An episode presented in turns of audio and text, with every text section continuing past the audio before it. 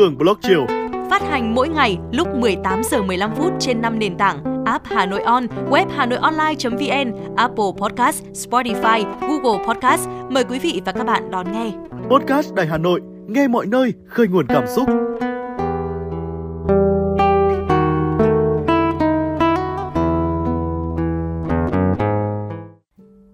Các bạn thân mến, Hường vừa trở về từ hiện trường của vụ cháy chung cư mini trên địa bàn của phường Khương Đình, quận Thanh Xuân.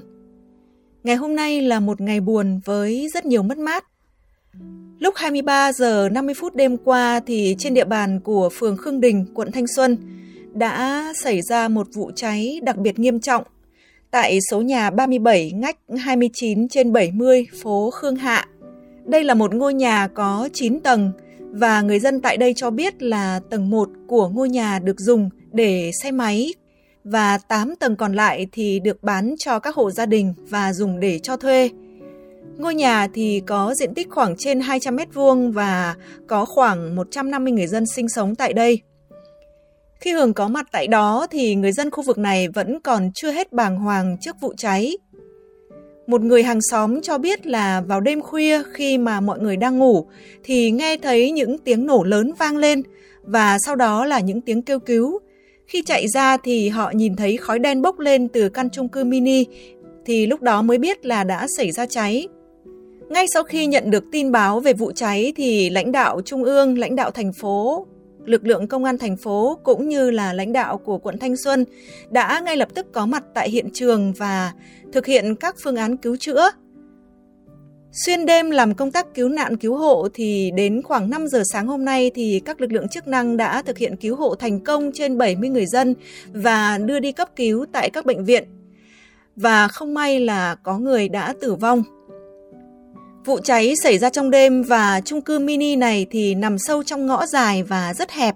Xe chữa cháy không thể tiếp cận đến hiện trường được, cho nên là công tác cứu hộ cứu nạn gặp rất nhiều khó khăn. Có mặt tại hiện trường lúc đó thì Hường chứng kiến là các chiến sĩ phòng cháy chữa cháy, mặt ai cũng xám đen vì bị ám khói.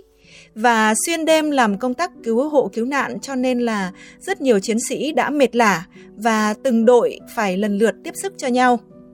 Khi có mặt ở đó thì điều làm Hường cảm động nhất đó là toàn bộ người dân trong khu vực này khi biết tin vụ cháy xảy ra thì đã nhanh chóng có mặt để cứu những người bị nạn và nhiều người đã mang hết cả chăn đệm và những gì có thể ra để giúp cho các nạn nhân thoát khỏi đám cháy. Và người dân tại đây đã chủ động cứu được 7 người trước khi mà lực lượng chức năng tới. Hương đã được chứng kiến tận mắt tình đồng bào của người dân tại đây – Họ đã kịp thời huy động nhau để chuẩn bị lương thực, nước uống và hoa quả để tiếp sức cho lực lượng làm công tác cứu hộ cứu nạn và hỗ trợ phần nào cho gia đình các nạn nhân. Có nhiều người đang bận việc riêng và khi nghe tin có cháy thì cũng đã bỏ việc chạy đến để hỗ trợ công tác cứu người. Có em nhỏ là nạn nhân của vụ cháy được lực lượng cứu hộ đưa đi cấp cứu tại bệnh viện, còn chưa tìm được người thân, hiện cũng đang được người dân thay nhau chăm sóc. Có mặt ở hiện trường vụ cháy từ sáng sớm đến tầm 11 giờ trưa thì Hường đã nhìn thấy nhiều tốp người dân liên tục chuẩn bị lương thực thực phẩm và nước uống để tiếp tế cho gia đình các nạn nhân tại các nơi ở tạm mà chính quyền địa phương đã bố trí. Những hành động tương thân tương ái của người dân như thế này chính là những nghĩa cử cao đẹp, giúp xoa dịu đi phần nào những nỗi đau, và ngay sau khi vụ cháy xảy ra thì Thành ủy Hà Nội cũng đã kịp thời chỉ đạo Ủy ban nhân dân thành phố, Mặt trận Tổ quốc thành phố cùng với các sở ngành liên quan và quận Thanh Xuân phối hợp hỗ trợ ở mức cao nhất đối với các nạn nhân và hỗ trợ tạm cư cho các trường hợp thoát nạn. Trước khi Hường rời khỏi hiện trường của vụ cháy thì người dân tại khu vực này vẫn chưa thể trở lại cuộc sống bình thường. Họ đã có một đêm thức trắng và những nỗi lo lắng thì vẫn đang hiện rõ trên từng khuôn mặt – nơi mà xảy ra vụ cháy ở trong ngõ sâu, dài và hẹp, xe chữa cháy không thể tiếp cận được. Việc chữa cháy cứu hộ cứu nạn của lực lượng chức năng gặp rất nhiều khó khăn.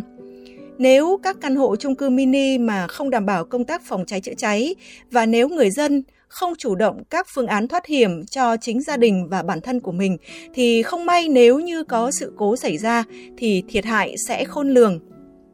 Tại vụ cháy chung cư mini ngày hôm nay khi có mặt tại đó thì người dân đã kể cho Hường biết là có một gia đình hai vợ chồng và ba con nhỏ ở tầng 6 đã tự thoát thân bằng sự chủ động của gia đình. Khi mà nghe thấy tiếng hô hoán có cháy thì chủ nhà dậy mở cửa thì thấy khói đen tràn vào phòng. Biết xảy ra cháy thì người chồng đã lấy búa để đập khung sắt lan can, sau đó dùng thang bắc sang nhà bên cạnh để cho các thành viên lần lượt thoát thân. Và chỉ khoảng 4-5 phút sau đó thì 5 người trong gia đình đã thoát ra ngoài an toàn. Và có một người khác là anh Nguyễn Công Huy cũng là người may mắn thoát khỏi đám cháy. Anh ấy cho biết là cả gia đình đã đi ngủ thì bất ngờ ngửi thấy mùi khói nên là gọi nhau dậy. Mở cửa ra thì thấy khói sộc vào. Hai vợ chồng anh ấy và hai con đã đu dây từ tầng 3 xuống đất. Và anh ấy kể là nếu chỉ cần chậm khoảng 5 phút nữa thì cả nhà anh ấy có thể sẽ chết ngạt. Vâng, rõ ràng là hai gia đình này đã không thể thoát thân nhanh như vậy nếu như mà không có sự chuẩn bị từ trước. Búa thoát hiểm hay là thang dây hay là khăn ướt khẩu trang để che khói đều là những vật dụng cần có và nên đặt ở những vị trí dễ dàng lấy được ngay trong trường hợp khẩn cấp. Trước khi Hường khép lại câu chuyện của chiều nay thì Hường mong rằng sau vụ cháy ngày hôm nay, mỗi người dân chúng ta tùy thuộc vào hoàn cảnh và điều kiện của mình, cần có những phương án chủ động trong phòng cháy chữa cháy. Chúng ta phải luôn đề cao cảnh giác với giặc lửa và cần giả soát lại các hệ thống điện, các thiết bị điện tử trong nhà mình – chuẩn bị những bình cứu hỏa gia đình hoặc là búa thoát hiểm, thang dây cứu hộ và có lẽ là cần phải lên phương án dự phòng để nhỡ không may có cháy xảy ra, thì mỗi người trong gia đình sẽ thoát hiểm như thế nào. Mong rằng là chúng ta sẽ không còn phải chứng kiến bất kỳ sự mất mát nào từ những vụ cháy giống như vụ cháy của ngày hôm nay. Còn bây giờ xin được chào tạm biệt các bạn. Hẹn gặp lại vào chiều mai.